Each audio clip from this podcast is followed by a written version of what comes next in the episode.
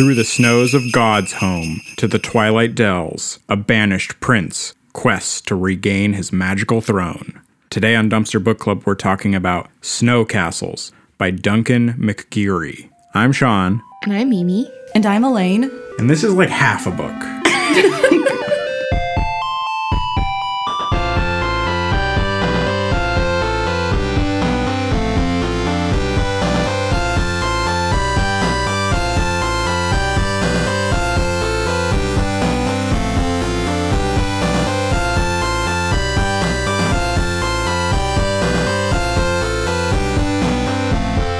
And illustrated seven cards for the Magic the Gathering collectible card game. Well, you know he's a good artist then. My vision of objective beauty in, in Yes. visual art is from Magic the Gathering cards. Is it? You're like, this is so perfect. Well, then you should love this guy. I, I like the cover. The cover is a lot of fun. Yes. I assumed you guys chose it for the cover. Oh, yeah. Good It's cover. Absolutely. It's a buff man in a Leia slave bikini in front of a bald eagle.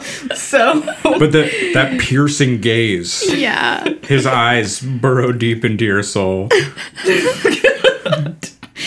he does kind of look like he's a serial killer, perhaps. He does have that look on his face. And then I like it's almost kind of like Kirby dots or something at the bottom, like all these spheres coming up from it. Like bubbles or something. Some decorative elements. Was there was there an eagle in the story? No, there was not. There was a a crow. There was eight. Okay, I'll get into the crow. But Okay. unless a mountain crow is a fucking bald eagle, then no, there were no eagles. Okay. And I thought he had a sword. I don't know yeah, what the, this the weapon, weapon. is. I don't even know what this is. This weapon is like both too impractical and too cool for anything that happened in the book. It looks like an eye on a stick. Hmm, maybe that's not the best way of describing it.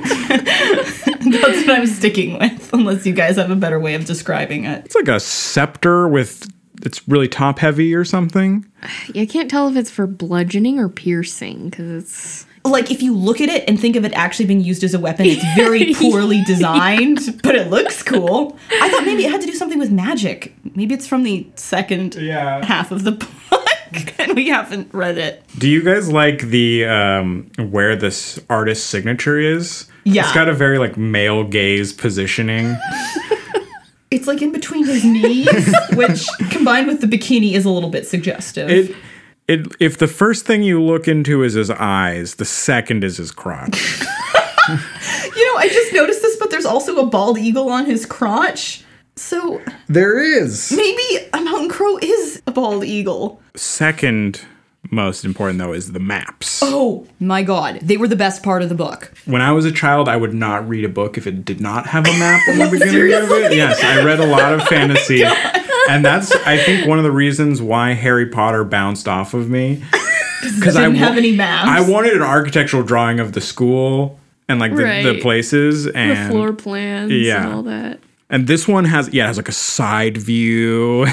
you know what's wild about this map is he wrote this book and then he had someone else do the map. So like he's like, "Hey, I wrote this book. Read my book. Draw the map." He must have given them extra notes. There's no way. There's actual details in here that aren't like in the book.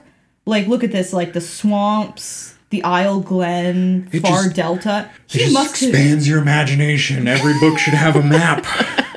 It is pretty fun. Also, I love the little demon faces he's drawn in certain faces. And the frog. Oh my god, I'm sorry. Okay, I, I can't. I need to stop looking at this. My map. favorite guy is the unknown guy at the What? top right Unknown? of the first one. He's got so much uh, expression. kind of looks like a cat having a hairball.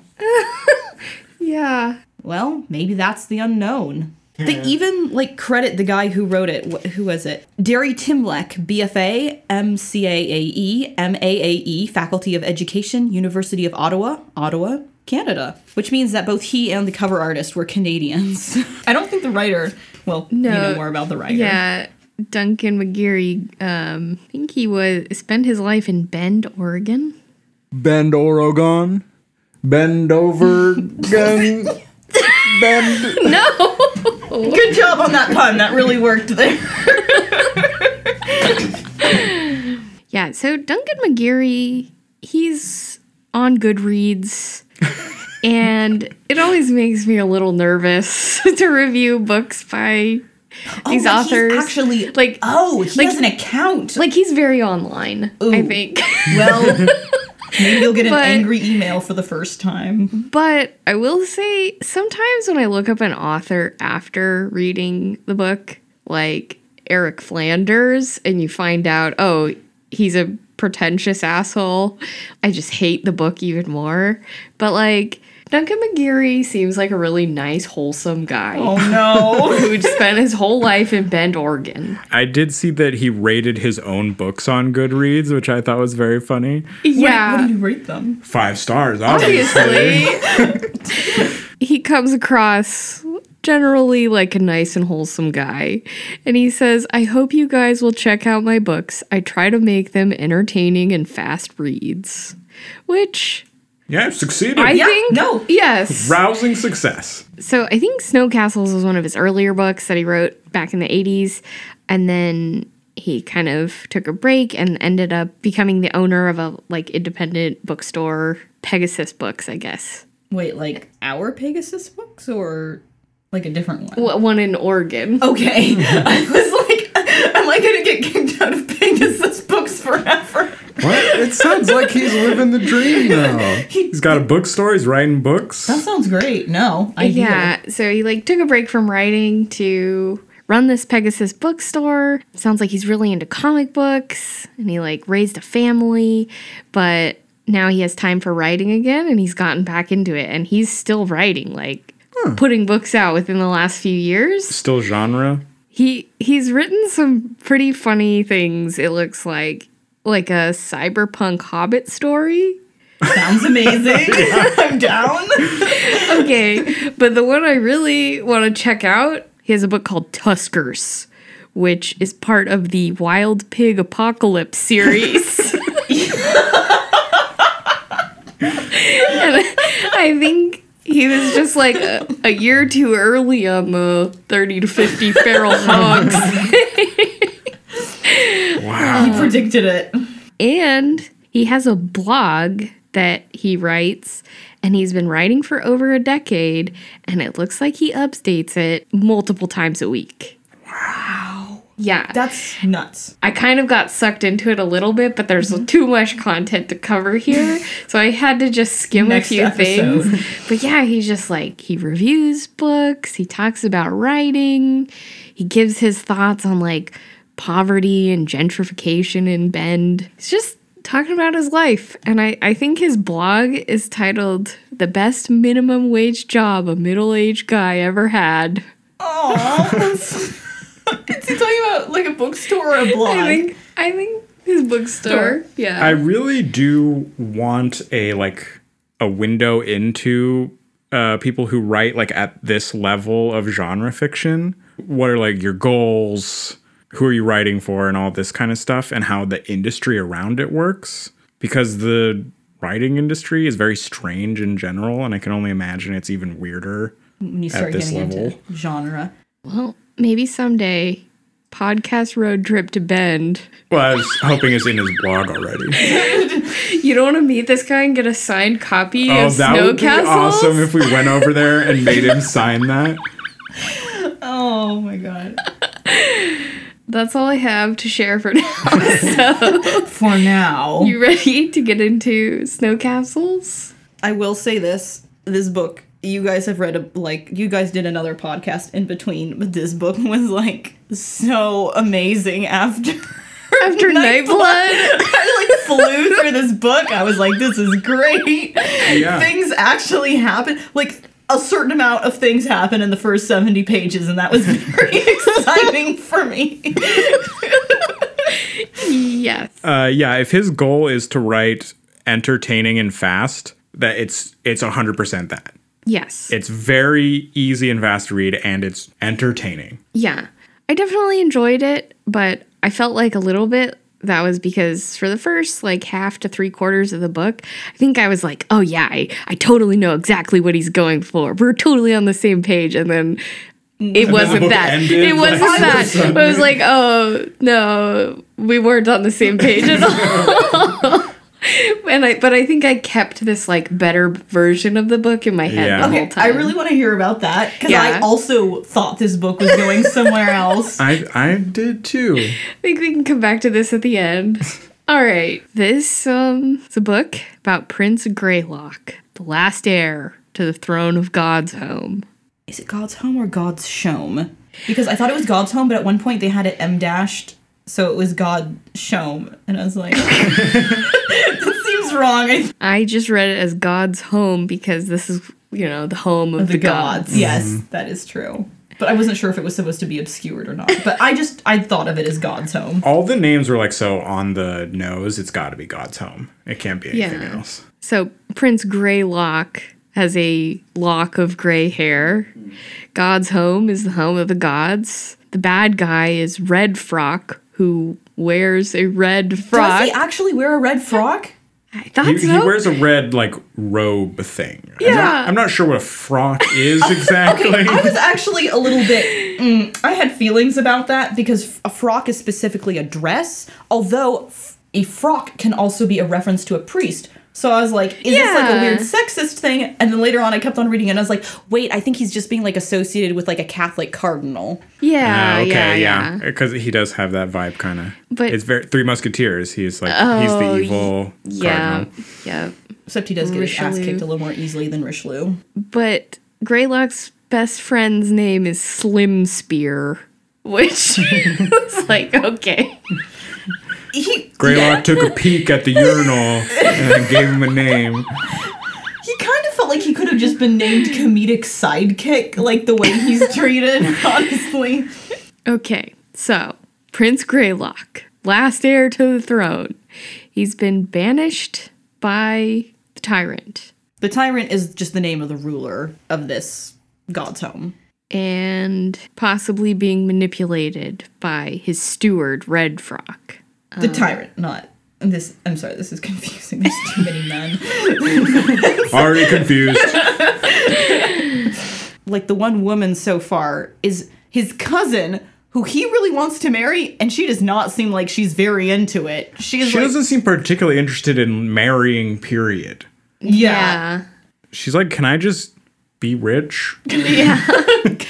She is the daughter of the current tyrant. Is she? Yeah. Yeah. Wow. So Who is his uncle? yeah. so- Wow. yeah, they're cousins. He was he was supposed to marry her. They right? They're like yeah. When you think about how small this community is, you have to assume incest is actually pretty common. right. Yeah. Plus the royalty, like Which- But I mean Because there's only like what ten snow castles, and they're all kind of like one family and their servants. I think you're supposed to feel for him. You're supposed to be like, oh, she's like this bad guy, and like she won't say yes to him. But reading this, I was like, mm, I'd I'd do the same thing if I were her. like, yeah, Yeah. yeah, let's put off this marriage for a little longer. I'm not mm, interested, really.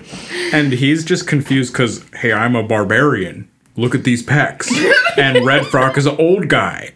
Look at how gross he is. So he doesn't understand. It seems strange because it spends a lot of the book saying how his body is honed by the constant struggles of living in God's home and how he's so much superior to the underworlders. But then we get a lot of examples of people whose bodies are not honed by God's home Yeah. and seem to live kind of nice lives. Maybe it's because they're rich too. It was that was a little weird. Now that he's banished, I think he was given the choice of either you go up into the mountains to join the gods, which is basically certain death being frozen, or to go down the mountain into the underworld, which is supposedly full of demons. He, I don't think he's really even supposed to go into the underworld. It's just expected he's like gonna go up to the gods and he's like, screw that. I know that you just freeze to death up there. I'm heading down to demon land. Yeah, and he's gonna he's gonna prove that it's not actually full of literal demons, something like that. Yeah. And then they'll let him back in. he's not going to be let back in. I think he's going to Right. conquer. Yeah, that one. Violently make his way back. The back says into the demons, and when I showed my sister this book, she was like, "Is this like a question? Is it asking if I'm into demons?" You into demons? This was actually one of the things I enjoyed about the book. It does seem like someone who lived their life in this like cold mountain, like their perspective, like it says like the cold embrace of the gods, like that's associate like that's associated with them. As he goes down, he's like, Oh god, the earth is getting all soft and gross. Yeah. This is disgusting. It's like it's decaying. There was a lot of things like that that I enjoyed. However, one thing did drive me crazy, and then at one point he describes something as a mountain crow. If you live on a mountain your entire life and you know nothing but a mountain, you're not going to call it a mountain crow. You're going to call it a freaking crow. Like as compared to what? It's not like we talk about hu- like I talk about panthers and I'm like Earth panthers as opposed to the Mars panthers, which I've never seen before. that is kind of the difference in a lot of these books we read is sometimes the author imagines the life of their characters and writes that into the book and sometimes it's just like an archetype they stamp onto it or it's just themselves. As but- every character. but stronger or something. Uh, so kudos to mcgeary for actually writing a character. It's not the best character but he thought about it. But yeah, no, talking about like the soft earth and stuff being deeply unsettling, I did really like that stuff, and it was all was really early on. Good start.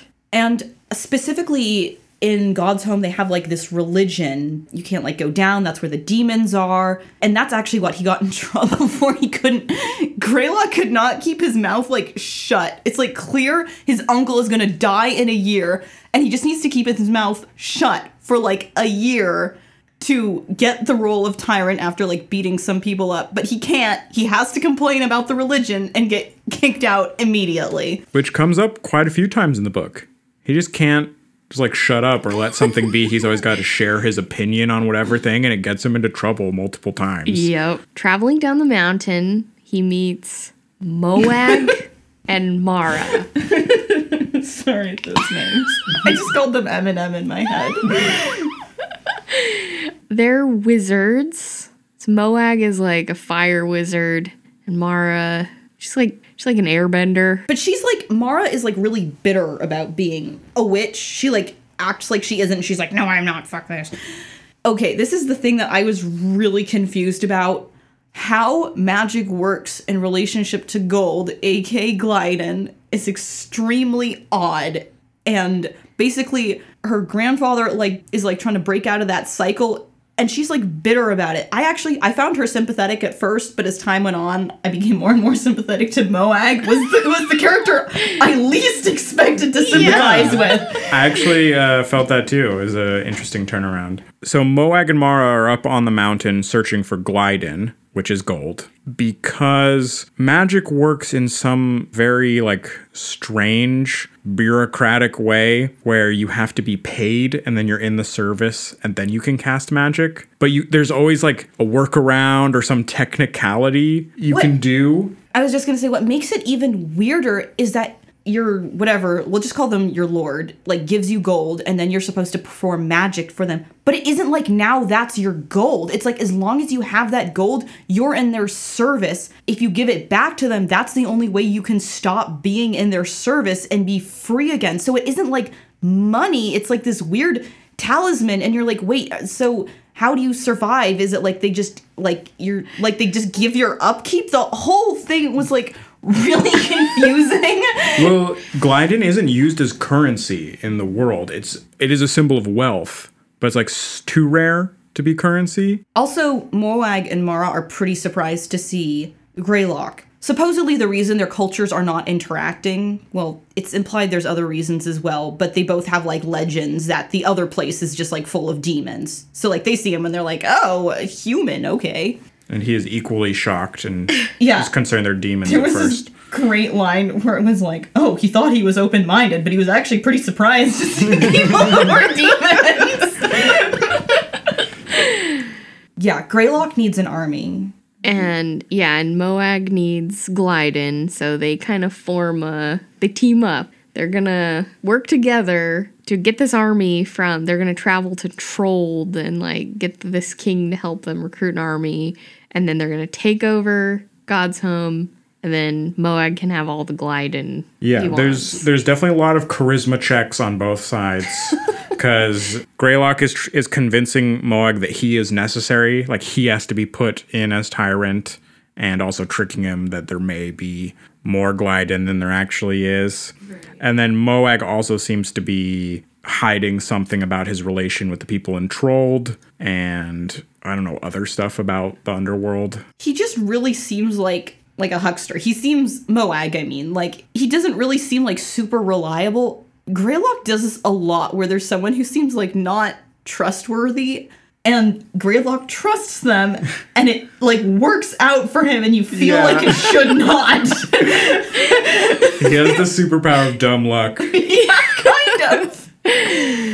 Yeah, and they have to, so they're gonna go on this journey to get this army. Meanwhile, back in God's home, Corel Redfrock, and turns out he has a familiar. It's that cr- mountain crow I mentioned that I was really annoyed about. Turns out, like, Redfrock has been to, like, like off the mountain. He's been off the top of the mountain and he's met people down there and made allies. So he's already done. Like it's quite funny because Greylock is like, I'm the first person to ever do it, and it's like, no, your enemy has already done this. Yeah. And it looks like he kind of did a better job of like he managed to sneak off the mountain without getting like literally banished.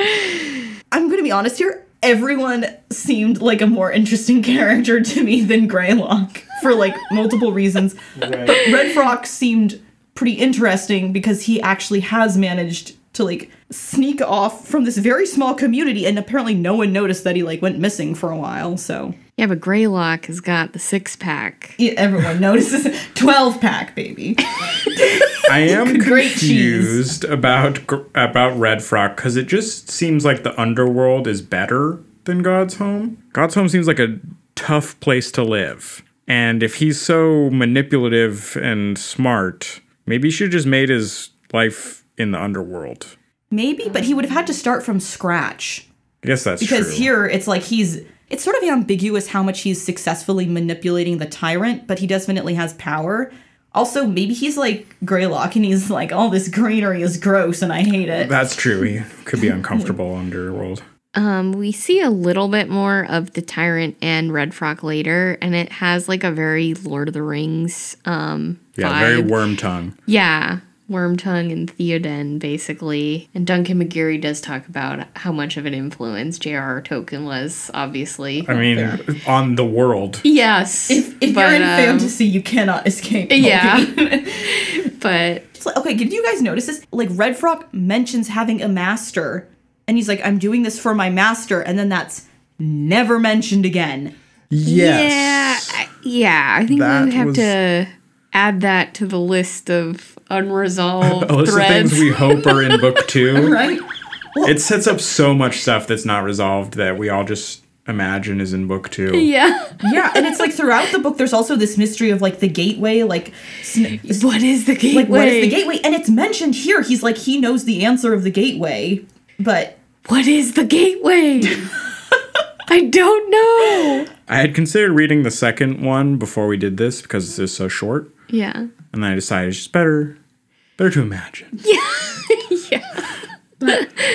Red Frock is supposed to be the strategic genius, but then he also is like, wait, I'm also gonna go down off the mountain and hunt down Greylock, which it seems like everyone in this book is really bad at planning. Like everyone's plans are bad. There's Yes. ones later that made me like actually angry because it was so bad. Yeah. This plan was just like bad, confusing, just generally. I like Greylock's approach because he's he's just sure it'll work out in the end. It does.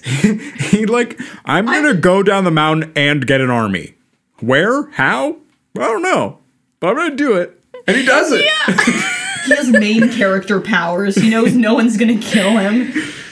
Greylock keeps traveling with Moag and Mara, and they enter the Twilight Dells, which is full of wurs. Yeah, how do you is it weir? Is it whir? It's W Y R R. And I was like whirring, like a whirring noise. Is that um, I don't know. Yeah, it was weirs in my head, but All right, that makes more sense than wurs, but words just sounds bad. oh, but but words uh like they were. is yeah is more contextual.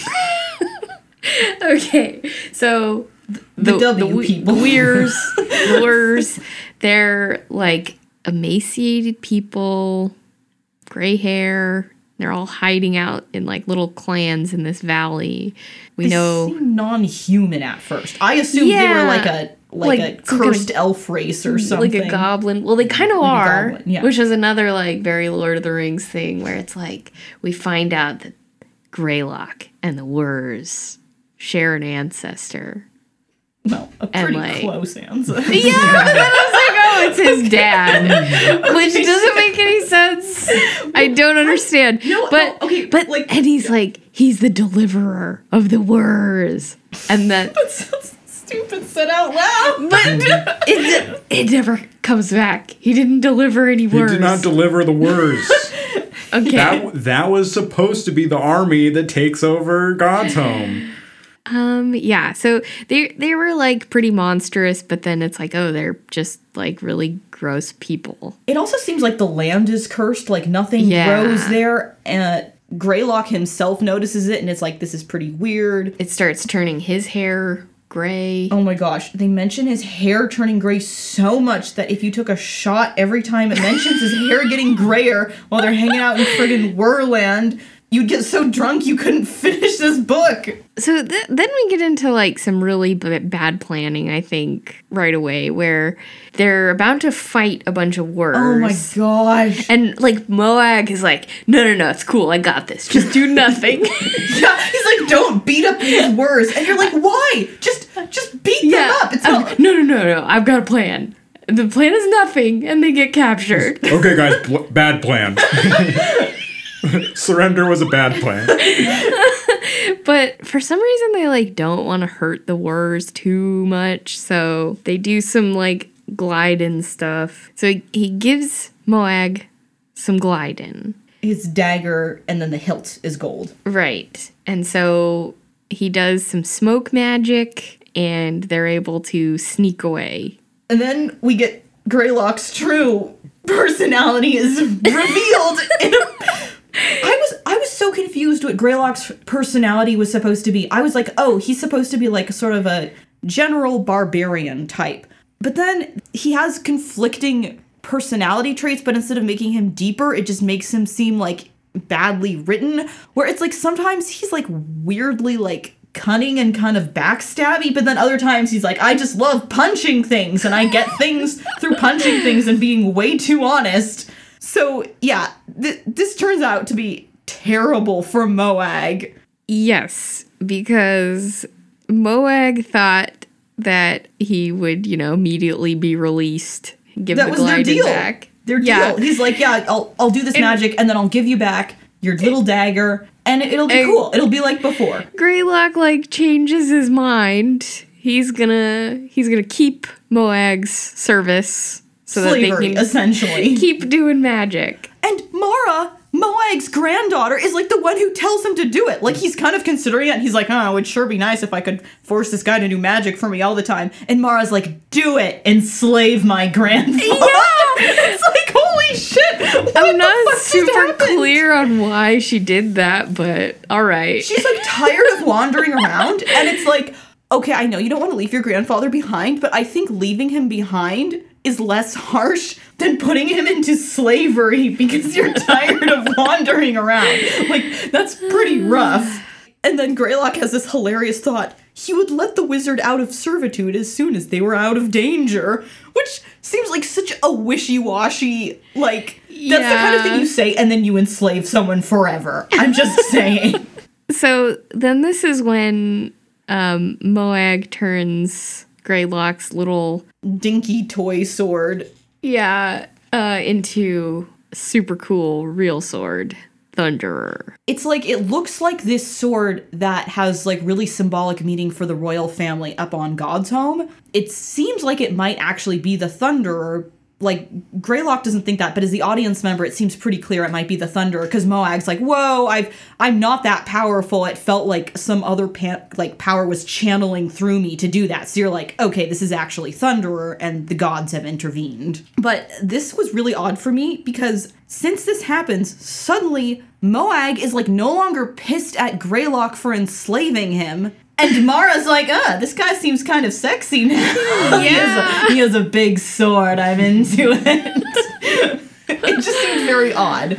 And And then also, this was really funny. Mara, like, shows some warmth to Greylock for like three seconds, and he's suddenly like, I will give you anything you want when I am tyrant. And it's like a really weird moment. I think we're supposed to find it like romantic, but to me, I was like, this is like really psychologically weird. It seems like Right. in the better book, I feel like this would be like a weird, possibly like creepy dynamic you could build on. But no, it's just, he just made her a promise, and that's cool. Well, his, his only other interaction with a love interest is Lady Silverfrost, who is very frosty to him. She's like an ice cream. She's very cold. so then Mara says, You have to promise to free my grandfather Moag when you become tyrant, which is another thing which is an insane timeline. like, I think most books, it would take like three books to take over a Right. country. Yeah. And so that seems like a really like your grandfather is old and you have sold him into slavery for what could be a huge period of time. Like everything about it just seems so bad. Well, good thing Greylock's got a plan here. yeah, one honestly, the, the most impressive part of this book is how quickly Duncan McGeary is able to have the arc of I need an army, I get an army, I take over like a country. It's impressive that he's able to like move it that fast Yeah. in so few words. like it could be a challenge. And he actually he doesn't make it like totally nonsensical. Like it seems like it does seem like Greylock has pretty insane luck, but you're like, "Oh, I see how these events mhm. happened." It's not Right. like it's not like you feel like you got amnesia halfway through and missed a bunch of events. yeah, and, and he finds time in the middle to be dealing with all these Wurs all the time. He has dreams of them begging to, f- them to Yeah, free them. and about how he's like the chosen one and the deliverer, and then they get attacked by Red Frog's men and all this stuff. But okay, then they they escape the Twilight Dells. They make it out and enter Far Valley, the Border Keep. I, Border Keep I, is like a You didn't section have- of the you Far didn't have the Valley. map. yeah, I didn't have the map, so I was doing the best I could to figure out where we Uh, were. So the Far Valley is between the Twilight Dells and Border Keep. Okay, so Border Keep and the Far Valley, it seems to be like like, like under feudalism. Basically, there's like all these farmers, and they're all ruled by the the Lord High Mayor. And there's actually this very funny, really fast political discussion. Moag is like, yeah, well, you should keep your people like hungry and miserable because when you do that, they just want to be warm. But when you start treating them well, then like then they want freedom and rights and stuff. And Greylock's like, a ruler should not treat his people like that. And Moag is like, you have literally enslaved me. You do not have the right to die. so that was funny to me. Yep. Uh, so then they get rounded up by soldiers. Once again, Moag and Mar are like, no, don't attack them. we got a great plan. Just surrender. uh, yes, and so they all get to meet the Lord High Mayor, who also has a familiar It's- that Moag made for him. Yeah, and Moag's like really freaked out by this familiar. He's like, that is a that is a demon. I like there are there demons exist, and that is one. Yeah, it seems more like the evil person is the familiar more than the Lord High Mayor. There's implications that it's like the the rat is somehow like the familiar is somehow controlling the Lord High Mayor, but we never see it. We just see the this like this little white rat, and he's like he's everywhere. He's always spying on people and watching. So he's got like a ton of information, and then he's always whispering in the ear of the mayor. So, you know, There is a hilarious moment where Greylock is like, "Well, I don't like these people seem great. I don't know why they don't overthrow this Lord High Mayor." And you're like, "Oh, well, you know, like social social situations are really complicated, and like that actually happens a lot in real life." And then he's like, "I know why. It's because this rat is everywhere spying." And it's like that is not the answer I was personally thinking of, but okay.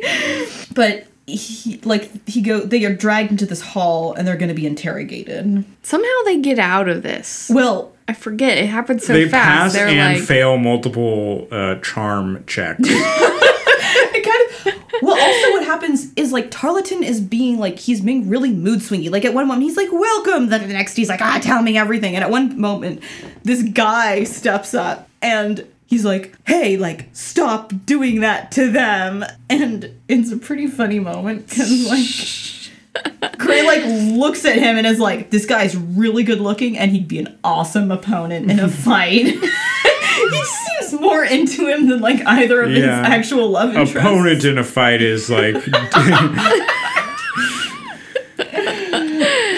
But then it's really funny because it's like he's like all the farmers respect Hardcore, who is this like he's not a farmer technically. He's like a something slightly Yo- yeoman. a yeoman. Um, but yeah, he was like super sexy, super swole. even bigger than Greylock. That's even possible. Like what's really funny though is Tarleton is like, oh well, do you want to participate in the government? Hardcore. Hardcore's like, no. And later on, he's like, I could never participate in such a corrupt government. But that feels like not how government like how government works. Like step up and like participate in your local government. Hardcore, come on. Yeah. Then it's like at the end, Tarleton somehow is just like. You know what? You seem fine. Just go stay in a room. That, like, I don't remember how that happened either. Yeah. just- I think that was the crow told him to do it. The crow told the oh. rat, and the rat told him to do it. Oh. Well, I mean, okay. like, I know that's why. Yeah, because this guy, Tarleton, is Red Frog's friend.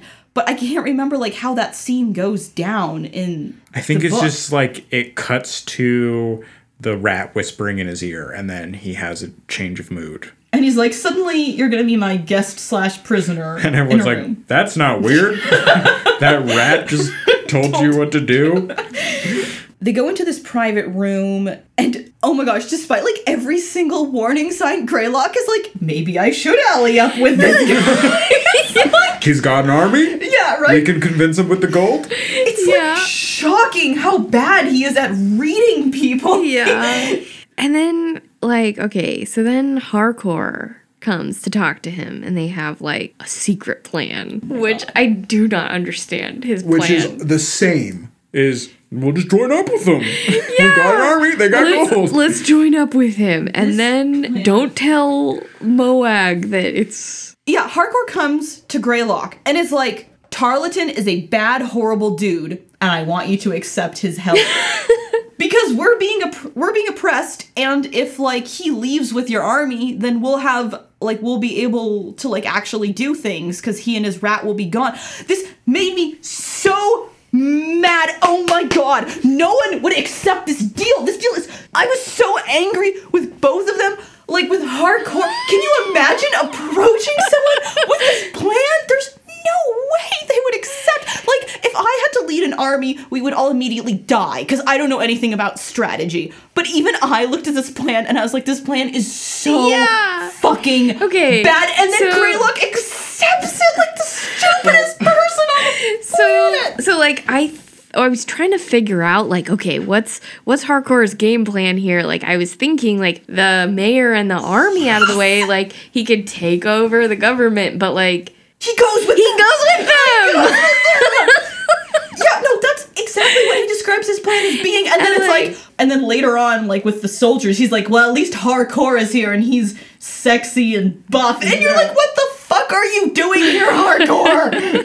Well, that was the funny part of the plan is like a nighttime escapade, and he's like, Greylock, you gotta do this plan. And Greylock's like, I don't know. It's like, Hardcore moves in closer. You gotta do this plan. it feels like the book thinks that Lady Silverfrost is the femme fatale. And it's clearly hardcore who's using sexy wiles to get things done.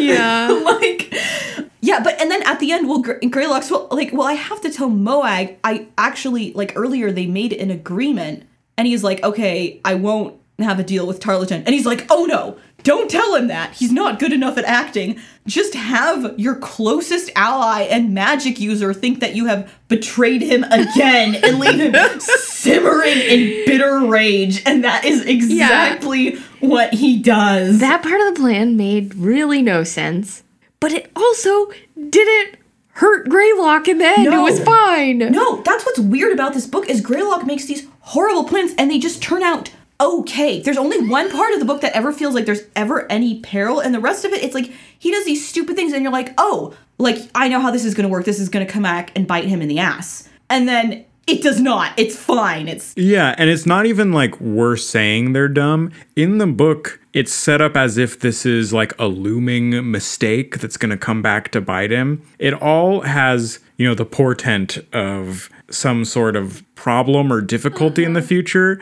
and then it, it never does, Yeah. which kind of reminds me of Lord of the Rings, where like you know some stuff's happening, you're like, can it just go right this one time? And you're just hoping those hobbits won't have any problems. But this time it like does. He's Yeah. like, God, I hope Greylock makes it okay. And he just does every Yeah. time. also there's this is like a small thing of note, but Greylock also has this meeting with Moag, and at one point, like Moag is like, "Oh, he should have just told them to be quiet," but he doesn't. So then, like Mara tells Greylock like that Moag had this like history and like where this guy also tricked Moag into being his slave, but it's different. Don't worry, you won't be cursed like this guy is. And then Moag is like, "Oh, you idiots! The rat overheard us." And then Greylock gets really angry at him, and he like he like goes over and he like specifically is like, "I want to physically intimidate and like frighten him." In this really weird psychological moment where it seems it does not seem like the moment of a hero. Like even if you want to ignore the whole ex- enslaving a person thing, Again, in the text, it's like setting up this thing where Greylock has this alter character or his tyrant can come out. Yes. And the other people recognize it. But then it turns out okay. Yeah. You're right. He never actually like okay. He doesn't slay the guy, but everyone treats that like it's fine, even though it clearly isn't. And it's like everything else. Yeah, it just ends up being fine. Oh, Yeah. but Red Frock's crow does come, and it's like okay, great. You've got him to agree to your like have your army. Just when he gets there, have him take the left-handed course, which is like so vague. If I was Tarleton, I'd be like, just take Like the it- left-handed route every single time we go. But- yeah. I was wondering if this was like like left hand magic or something. Like if this was some sort of I mean, obviously not based on the book, but was there some like metaphorical sense to this left hand thing? I, instead of being right, I think like I thought it was just because like left is associated with wrongness. I didn't Yeah, think it was yeah. any. You're going way deeper. I, than I, I well, just this this book hints at so many things Yeah, I where you just start like, what is it? What is it? Tell me, give me a thing. It's nothing. Yeah, I mean, there was so much like weird stuff that was like Yeah. so deliberate. I was like, oh yeah, I totally know what this all means. And then it was like, oh wait, I have no idea what any of this means. Everyone is cool with this horrible plan. we're we're traveling back to God's home. including hardcore. Yeah. And his other yeomen. Yeah, all of them are going. Yeah. It's not just hardcore. Uh, okay, so we go back through the Wurs. There's more mysterious Wur encounters. Yeah, and we actually find out that the legends there's this legend like among the people of the lower lands that the Wurs betrayed the gods up on the mountains and that got them cursed and also like the gods like shut them out somehow. And there's also like this legend in God's home about how they closed the gateway and they cast down demons. So it seems like that's somehow related especially since at one point it's like the Wurs manage to like all gather together and cast this magic spell and when they do they look like their old selves and their old selves basically look like Greylock. But it doesn't mean anything. That's gotta mean something. If anything comes back in book two, it's okay, yeah, gotta yeah, be yeah. the Wurs. Well, if hope- it's not the Wurs, I'll, I'll drive to Bend. Complain. yeah. Demand of, of volume three. Resolve the Wur.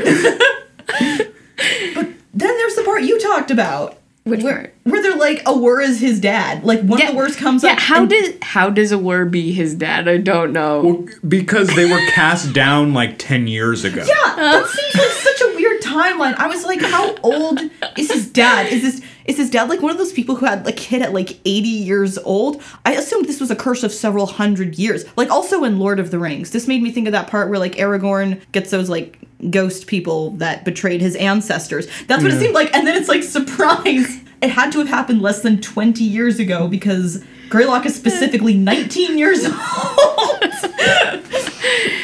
And that means all the Wurs were in God's home. And they're all cast down 19 years ago. Like they haven't propagated. There were just thousands and thousands of people sent out of God's home. Also, there's no way that you could remove that from like your cultural context that fast. Like the people of God's home would be totally aware of that. It's like they talk about how the tyrant is like a guy who's especially cracked down on like information and stuff, but that is something that is too big to keep unless you like literally have each person in an individual room and you're piping in propaganda 24/7. Okay, someone's gonna have to read One Ice of us Towers. is gonna have to read this book and figure it out.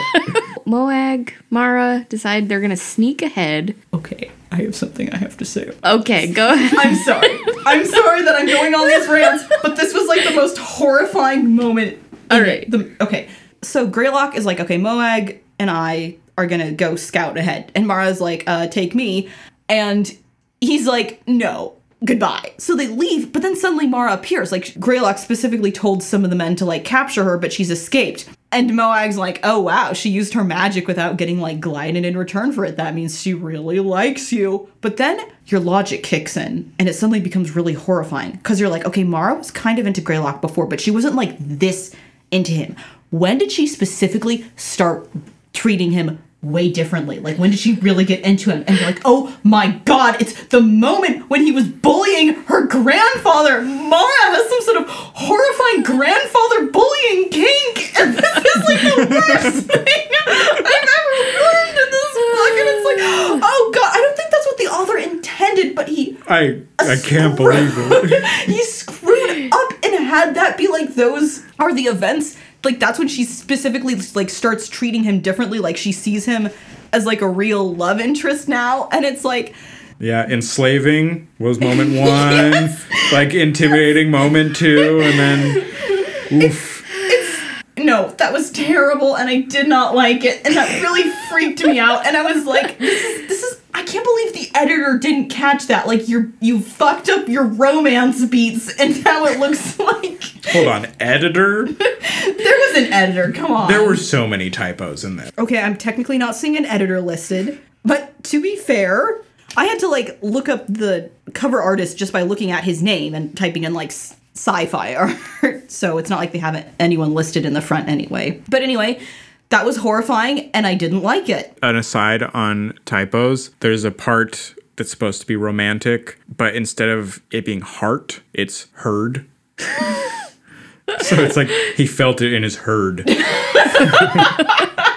His oh, herd of goats. And, and it really ruined the moment. Oh man. Also, he uses the word noisome a couple times. The word noisome actually means smelly, but he talks about like the rat familiar as being noisome, but he's like 20 feet away from the rat. So you're like, if the rat smells that bad, that is like the that is more powerful than the rat's like spying capabilities, is that it is so smelly you can smell it from 20 feet away. Yeah, it must be rough when it's on your shoulder, whispering in your ear.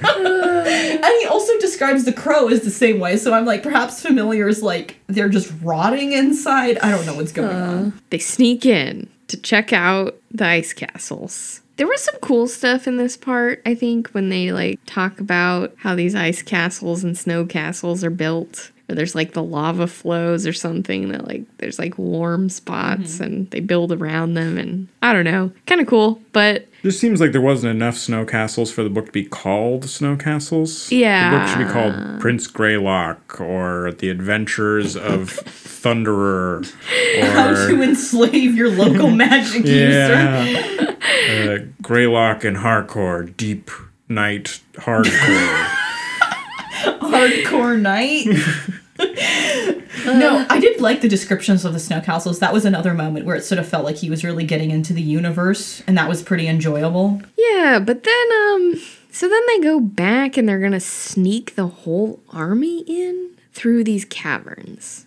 The caverns were also kind of interesting. They reminded me a little bit of um the tombs of Atuan. It's like, oh yeah, Greylock has like spent his life running through these caverns so he knows them all or something and But, he doesn't. no, but they there's some changes. There's like a part where there's a split in the road, and Tarleton's like, "This is my moment." So he like sends out his rat, and he's like, "Oh, okay, we should take the tunnel to the left." And Greylock doesn't. I was surprised by this because it's like, oh, Greylock knows these tunnels so well, but you'd think if he knew these tunnels so well, he would instantly be like, these tunnels have been changed. But he doesn't notice that the tunnels have been changed. And so they get to this place and he's basically kind of lost. And so Tarleton is like, oh, we should definitely do the left tunnel. Oh, Greylock's gonna like recognize it or something. No, Greylock just bumbles around a little bit and is like, the left tunnel it is. So they go down the left tunnel. But then it's like not that big a deal. No, Yeah, yeah, yeah. they just it's not that big a deal. They just run into a fucking lava lake. Like, oh my god. Like they're going down and it's getting hotter and hotter.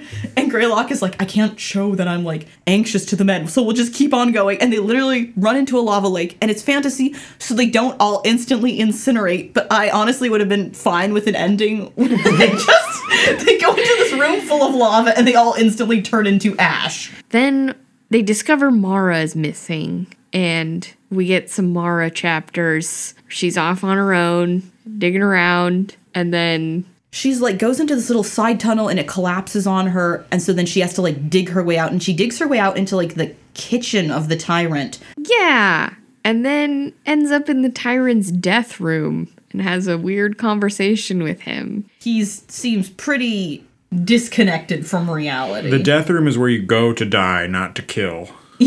yeah, Oh, that yeah. sounds a lot more badass than it is it's just him by himself on his bed looking Waiting like frail and crazy He does seem to like waffle back and forth a little bit. Like he's not totally coherent. Even though he banished Greylock, he he does really want Greylock to take his place, but he's supposed to fight for it. Yeah, he's got to kill Red Frost. He's It's giving like- him the opportunity to earn his kingdom. right. That actually annoyed me because that's something that happens a lot in fantasy where it's like this character rebels or is thrown out, and then it's like, but don't worry, they secretly actually have the approval of the authority that previously threw them out. Like, this almost always happens when, like, the story is like about monarchy or something.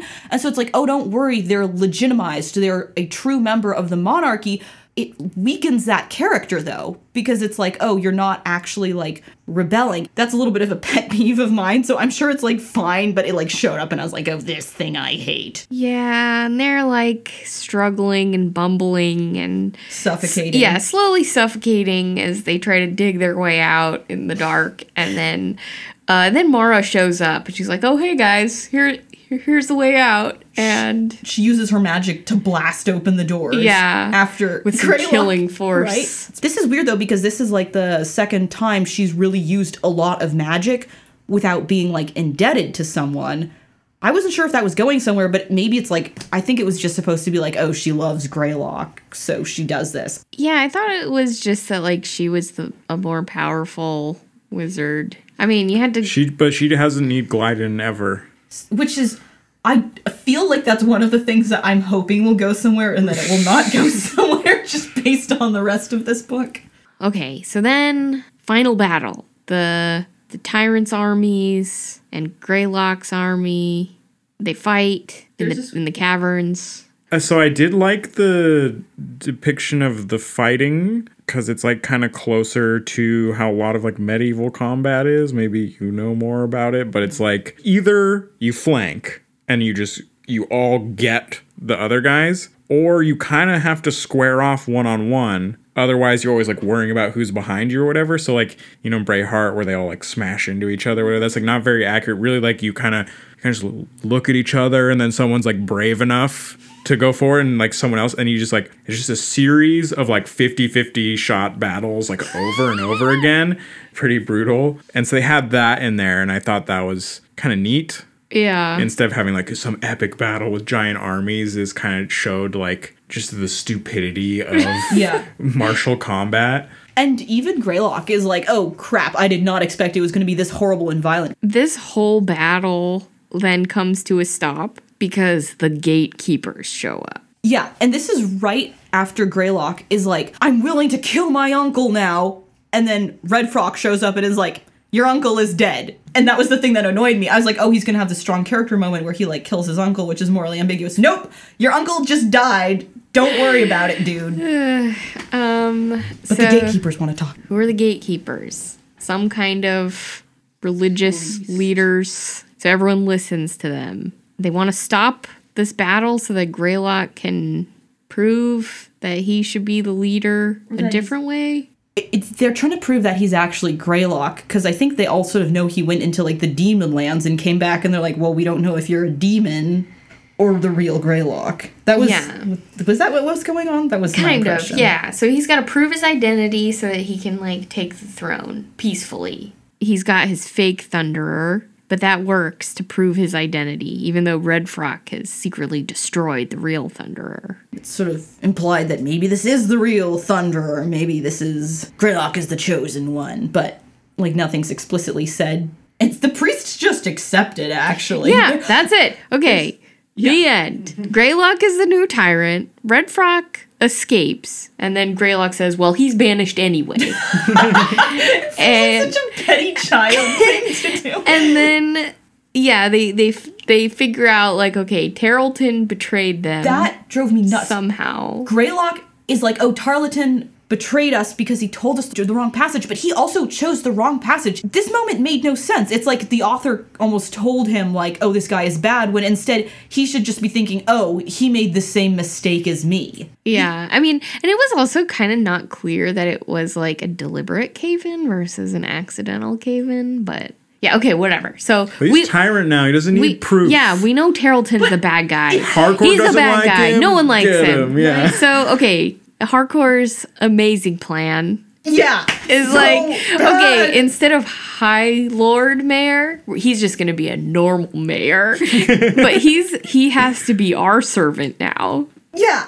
And, but we'll watch him all the time and it will be terrible. And it's like, this plan is so. Don't just take him out of a position of power. Just make him like a. You think he's not going to be using every single moment that he can to like screw you guys over? It's hardcore. It's good he has a sexy body because his brains are not good. Um, okay, and so then Lady Silverfrost shows up. She's ready to be the She's like, I'm ready to be queen. test. yeah. and then Greylock chooses Mara instead, and Silverfrost is PO'd, and it's implied that she's gonna probably be the bad guy of book two. he's like, oh, I think she's gonna be more trouble for me than like all my other enemies. And it's like, maybe that's because you've dealt with all your other enemies so badly. Like, come on. Ugh, that was. It just felt. mm, I did not love that. I felt a lot more sympathy for Grey Frost than frickin' Silver Frost than Greylock. Is that what their kid's name would be? Would it be Grey Frost? they have a little child and now it's Grey Frost. No, they just have to look at it, whatever defining feature the baby had. Yeah. So that's the book. And then at the very end, it says Here ends the first part of the annals of Greylock of God's Home. The second part is called Ice Towers and recounts Greylock's discovery of the secret of the Wurs and the finding of the true course of Gateway. Oh wow. We get the Wurs and the gateway. Yeah. Really, this should have just been a longer book, and all of those things should have been combined. It does feel Yeah. like that way. Yeah. Especially It feels since- like it's like falsely separated to make you buy two books. and it's not it's not like super long. It's like 160 pages. So like a 300 page book, that's 160 pages of like big baby boy font too. baby boy font. Is that is that the official typographical name for it? While I was reading this, I, for the first half, assumed that Duncan McGeary had like a coherent ideology that he was trying to convey with this book. And I was like, oh yeah, I'm, I've, I've got it. I've got it. Like, he's giving this like big illustration of like feudalism and then all this weird stuff with the magic rules. Oh, it's an illustration of like wage slavery where it's like he doesn't own anything. And that's why like he has to work for this these wages, but it's like all the money just goes back to his like noble owner because money going back to um, rent and just buying things to live can never escape. And he's like looking for a way out and then like Mara is like always trying to agitate the situation you know And she actually seemed like a relatively realistic depiction of a certain type of person because she kept on insisting, like, oh, magic isn't real work. You should do real work if you want real money. And that felt so messed up when you saw the things that his magic could do, which are like these very impressive, very real things. and then also I mean like hardcore is just like So ideal. yeah he's Take down the man. the sexiest, most swole guy around. You get beautiful doing honest labor. and like he's so like fetishized and it was like the whole time I was just waiting for them to like team up and like have like a revolution there in f- the valley. Yeah, and it's like mentioned that the s- farmers are all strong and the soldiers are all weak, and so And it it's like felt the like it- whole time they just never like oh they don't realize their own power and like hardcore is like so demure anytime like they he's confronted and stuff. he just needs to realize his own strength, and then the people can come together. And then also the whole stuff with Greylock enslaving Moag is like thought this was an illustration of the idea of good capitalism or green capitalism where it's like, oh, I'll you know, I'll be good at this and I'll do it the right way, which is like the, that doesn't work under that system. No. Like it's He- you're just gonna end up the Yeah. you know like yeah so but but then it all falls apart and makes no sense so I I can't believe that the magic system wasn't some sort of message. It was too detailed and strange Yeah. not to be a commentary of some kind. I thought so at first, but at the end of the book, I was like, oh, well, maybe he just did it that way because it's like convenient for what the plot was. I felt it felt like he was representative of something, like especially like we talked before about how it's like he's given this gold, but the gold he can't buy anything with it. It's just representative, and then he's basically like enslaved to someone to do any magic they want, and he's totally dependent on them to like provide anything for him. But then at the end, it's like, oh, surprise, like it's not and it's not like Greylock learns a lesson. I thought Greylock was gonna learn a lesson and be like, yeah oh, I am becoming something that is literally called a tyrant. That is bad. The way we are treating the people is bad. But instead, he's just like, ta-da, I let you go because I'm great. I learned no lessons. And now I am something that is the fact that what he becomes is called a tyrant. Like, okay, in ancient okay, we won't go into this. but nowadays, No. tyrant has a really bad connotation. If you're like No. that person is a tyrant, you're not like I Well, love that. it was definitely set up for him to like learn this lesson because he gets into it slowly where he keeps bargaining with himself and with Moag about like when he's gonna let him go that gets extended and like he has that weird confrontation with him where he's like he says all this mean stuff and ruins their friendship He sees the tyrant within him. yeah Yeah, but, there's this- this but he never sees it does he see it in book two i don't know Yeah, I was wondering that. He just learns his lesson right then. So, oh, don't do that. Okay.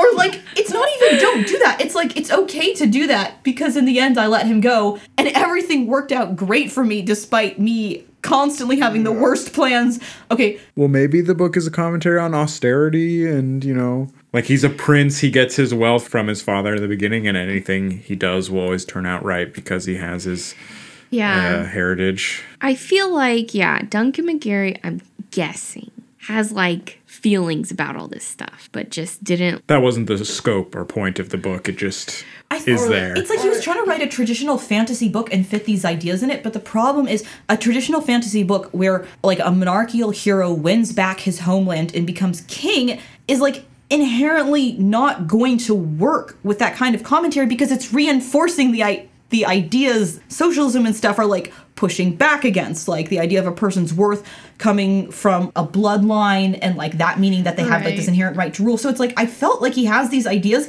and he's trying to like put them in this book and he's like oh fuck this isn't working Yeah. This could have been so much better of a book, though, if he had really teamed up with Hardcore, led the revolution, and then it's like, I don't know, like, even the romance would have made Oh more my sense, like, if it's like, oh, Silver Frost as this, like, evil monarch. Whatever, and versus Mara, the people's hero, or something, you know, like. right but she doesn't even seem like a people's hero because it's like But she could have been. she could have been but i no i actually in the wanted- better book. the better She would have. okay the book i was fantasizing about was almost anyone other is the main hero. And it's like a subversion of this normal thing where okay, I would have been okay with mul- like almost anyone, but if we're going along like your lines, like the story that I was thinking of that was closest to it was Mara is the hero. And like at the beginning, she's like, she doesn't want to be a witch. She's angry at her grandfather. He always wants freedom, and that's bullshit. They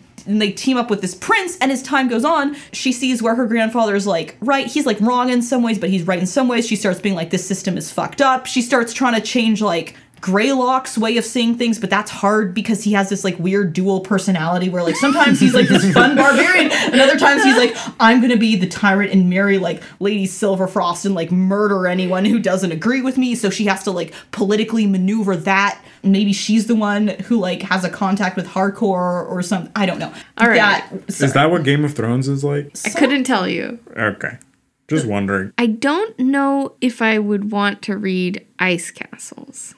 But I might kind of be. I bet you it's short and easy. yeah, I do I'm curious, but I'm way more interested in Duncan McGeary's later works. I'm kind of And curious the to Wild see- Pig Apocalypse. okay. Okay, never mind. I was gonna say I'm curious to see if he managed to like ever do this where it's like fantasy Yeah. with these ideas worked in. I will say, however, I do not think the wild pig apocalypse is where that happened. Although who knows? Maybe I'm being close-minded and snobby. Yeah, Maybe that's what if exactly it's like where it happened. what if it's like a ten thousand page like deep economic philosophy?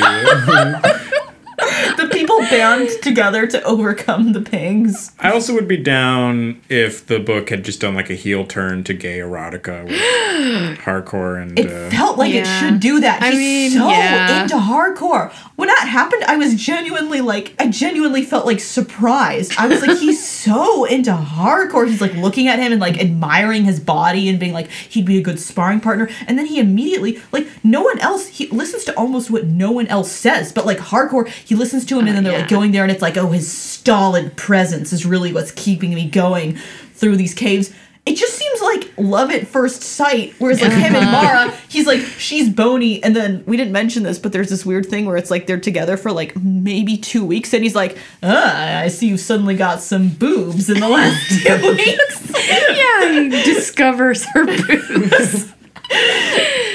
Also says there was one moment that was also really funny to me where it's like she has boobs now, and he's like, also her hair's all smooth now, like she has grown up hair. And I'm like, I think what's going on is that a lot of women, when they're in their teens, start using more hair products because that's what's expected of them. And you just think that women's hair changes when they hit the end of puberty, which is not a thing. Well, perhaps someone out there is like that, but no person I've ever known, it's it, it hasn't worked out that way. That's I don't know. Did you guys suddenly have sexier hair at Adult the end hair? of puberty? no. No. No, but you know, my mid twenties, my hair became curly. Yeah, that's true. Went from like totally straight to curly. well, maybe that's your sexy hair. It's my adult hair. Maybe my I'm wrong. adult You've hair got came your in. adult hair. Uh, okay. So, who do you think this book is for? Uh, I think Duncan McGeary knows. Uh, if you're into sword and sorcery, light and easy, entertaining. I was gonna say it's a fun romp. It's some of these books you guys describe, and also with Nightblood, it's like trying to think of the person as like a niche category of three people on the planet. But I feel like if you like swords and sorcery, want a quick fun book, Yeah. this wouldn't be a terrible choice. You just have to be willing to also read. That's true. Ice Towers. You you have to be ready. It tricks you into thinking it's short, but it's actually you know probably another hundred pages long. That's not too bad. Especially since this is a very fast read. I mean, like obviously all of us were going a lot more slowly than we normally could would because we were all taking notes. But like this is a fast read. Other than noisome words are used correctly, so that's always fun and relaxing. And you know when you're looking at these kinds of books, you're wanting a fun romp. So if you're in the used bookstore looking at pulp sci-fi, it's, this is probably what you want. Yeah. Yeah, this felt like a lot of books that like I read as a kid that I found in like I don't know, an uncle's house or something, and I read it in like an afternoon, and I was like, yeah, that's great. I mean, like at the time, I probably would have been less critical of the socioeconomic structure. but it kind of felt like that. It wasn't like Yeah. I guess it could also be for kids. Uh, the violence is pretty toned down. There's like some killing in the big battle, but Yeah, it's not. Greylock too- specifically doesn't kill his vi- like his enemies at the end, and Yeah. weirdly sexual, but not like overly. like a normal kid's book. Weirdly enough, going back to that weird battle in the underground cavern, I actually thought that was the best part of the book. It felt like the only part where he's actually struggling and you feel like things might genuinely go wrong. The rest of the book, I never had that feeling. That was like the battle, Yeah. like when they're trapped underground and it's like things are kind of getting worse and worse, and then they're and then it's like they're stuck, and then the soldiers are pouring in. That felt like the only part where it was like, oh, it feels like there's some actual threat to the main character and what he's going for. Yeah, there's even a moment where Greylock isn't confident in that part where he like doubts Oh, himself. yeah. That's the only time in the book when he doubts himself. He's never doubted himself before. Mm-hmm. Except maybe when he sees two people and he's like, oh, they're not demons. they look like an old man and his granddaughter, okay.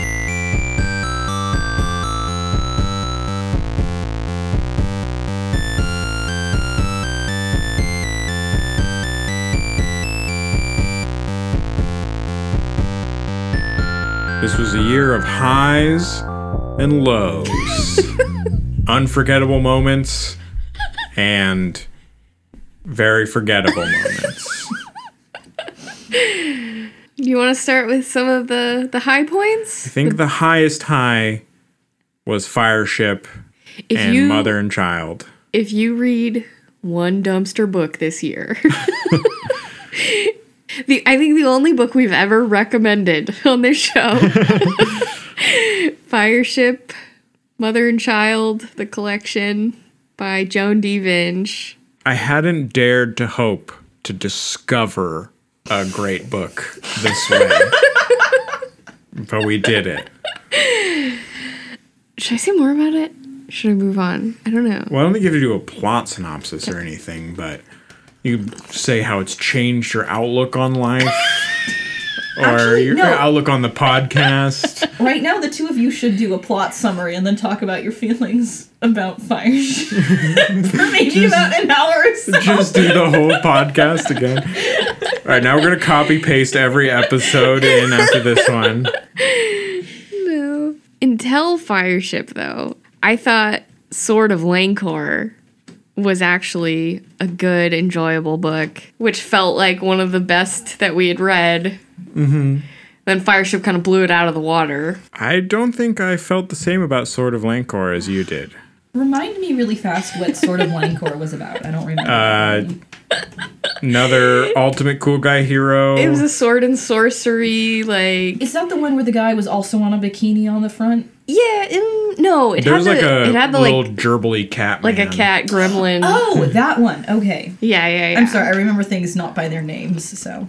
Well, I think I just really enjoyed a lot of the descriptions of the world and the setting and then like the goofy characters. It was fun. But um I mean, before uh, yeah, before Fireship, our our peak was uh, this wasn't painful, or it was enjoyable. Well, you guys liked. You guys liked a couple. You've liked Silver Metal Lover, um, the one where unfortunately in the second book everyone becomes obsessed with wine, and the book that I actually Will I've Wind? actually read it, but I can't think of its name. Where go into the uh, a bunch of poets go into the woods. oh the Not-World. Yeah, the Knot yeah, World. Yeah. Those are all prior yeah, years. those were all the highest moments. Yeah. But there were a lot of lows this year. Don't forget the lows. Some deep lows. Uh, and Elaine got to experience, I would say, maybe our lowest low. I can only Nightblood? for your guys' sake that was the lowest low. Otherwise, it, it really feels like you guys are torturing yourselves No, horribly okay. each month. There, Yeah. I think there are some that are worse, but they were a third the length. Yeah. Part of like Nightblood's problem was just the inescapability of it. It really felt like you were like in a you're like in a, a giant ceramic pit and you're sort of scrabbling at the side trying to get oh out. Oh man. so That- you're saying Nightblood is an existentialist horror story where you are the You end up becoming Protagonist. Nightblood as you spend too much time in it. I wasn't expecting something to be that bad. We like, yeah, our highest high and our lowest low this year. I have mostly forgotten it though, other than those tiny little paragraph long stories. I definitely wish I could have forgotten. Though Those it's are frustrating that those are the like the thing I remember most vividly because they were Those are some of the worst parts. is like the worst part of the book. Yeah. And speaking of phobic, kill ratio is the other one you guys have listed Oh as my lows. god. Yeah, kill ratio of the book was absolutely horrible, but kill ratio was actually a lot of fun. It was so bad. It was hilarious. The episode was a lot of fun too. Yes, that is the so bad it's good of books, except it doesn't work so much as it does in movies. Yeah, I mean, because you can sit down and watch a movie for like under two hours. It's done. But reading a book, I mean, even if you're a fast reader, And Kill Ratio is long also. That's Yeah. another long one. But that did have the most like stupidly funny things in it. Like this is just dumb. Whoever thought of it is dumb. And you laugh out loud as it's happening. Um, you guys and Nick seemed like simultaneously horrified and amused. Yeah. honestly, though, one of the books I hated the most was Dinosaur World. It was supposed to be a fun kids book, 90s You went in dinosaurs. with very high hopes. Yeah, and it was so infuriating. that one drove me crazy. I hated that. So you're saying anytime we brought a friend on to the show, You guys read technically two books for the dinosaur one, but Lindsay, I mean, Mimi was the only person who read the one that was like any fun. It was- Yeah. instead, the three of you read the most Everyone horror- else got stuck in Dinosaur World and couldn't escape. and then those are also in our unforgettable moments. I will never forget Dinosaur World. Never forget the scent gland. Oh, and who's like the sort of villain scientist that was in the cage with them and how weird he was with Jenny and Oh, Peter. And Peter. Yeah, I Peter. hate Peter. you're gonna hate the worst character. The worst character in any book all year. but because he was too well crafted. Too real. A lot of forgettables this year as well. Our Valentine's Day episode, Heart Clock, all I remember is that it's British. It's about an old man having a fantasy that you can become the leader of a revolution just by hanging around. You just trip over your own dick and become like the prime minister. he just like stumbles into it. Wait, are we talking about snow castles? No. or- Okay, but no, Heart Clock had the same thing with Snow Castles where it was like I thought there was going to be some like ideology, like anti-austerity and like all this stuff and it was like cuz it was totally set up to be But that's just it being British. British kind of just has that in it. but then it didn't. and the main character of that was the most pitiful character, the most useless character in any book we've Uh, ever an read. old British man. who was incapable of doing anything and had no agency whatsoever in the story. He did nothing until suddenly he was the prime minister. he mostly got knocked out and betrayed. Those are. failed upward over and over. yeah, yeah. I think the funniest part for me was when you guys described that he's like thinks he's doing a really bad job because no one ever shows up to his meetings. But surprise, he's actually doing a great job. Everyone just doesn't show up to his meetings because they think he doesn't want them to. what? Idle Pleasures is. I don't think it's like forgettable in the way where I would want to wipe it from my brain because I, I did enjoy some of it. Yeah. And it had that great twist at the end, or what, what I consider a twist. Yeah, I like But some of those stories I a have lot. forgotten pretty much all of it. They were so short. It's hard sometimes to remember, but yeah, it was it was a mixed bag. Wandering variables. Gone. It's all gone. I mean, yeah, it was just like, okay, we're just gonna experience this man's kinks for a while. Explore, That's what that. Yeah. Okay. I explore his remember now. fetish, and Okay. then we'll be done with this. All right. I will say this I kind of forgot it too until very recently when my mom said, Hey, I listened to another episode of Mimi and Sean's podcast. And I said, Which one? And she said, Well, it's like the one where the woman's She Hulk. And then, and then I was like, Of all the ones for you to listen to, mom, I'm so sorry. so Yeah. I'd forgotten that one until recently where I was violently reminded. The ace double novel that we just read. Yours is gone. I mean, I didn't read yours, but it's gone. Yeah. All of it's gone. And then mine, I remember it's like basically Dune before Dune. And there's a weird guy. The Lord of Death and the Queen of Life was another one that's like the book itself wasn't that good. But that's one that I'm glad that I read. I thought it was going to be, I was kind of dreading it because it was so old. But it was actually readable. Yeah, And socialists really do love LaCroix. it's true.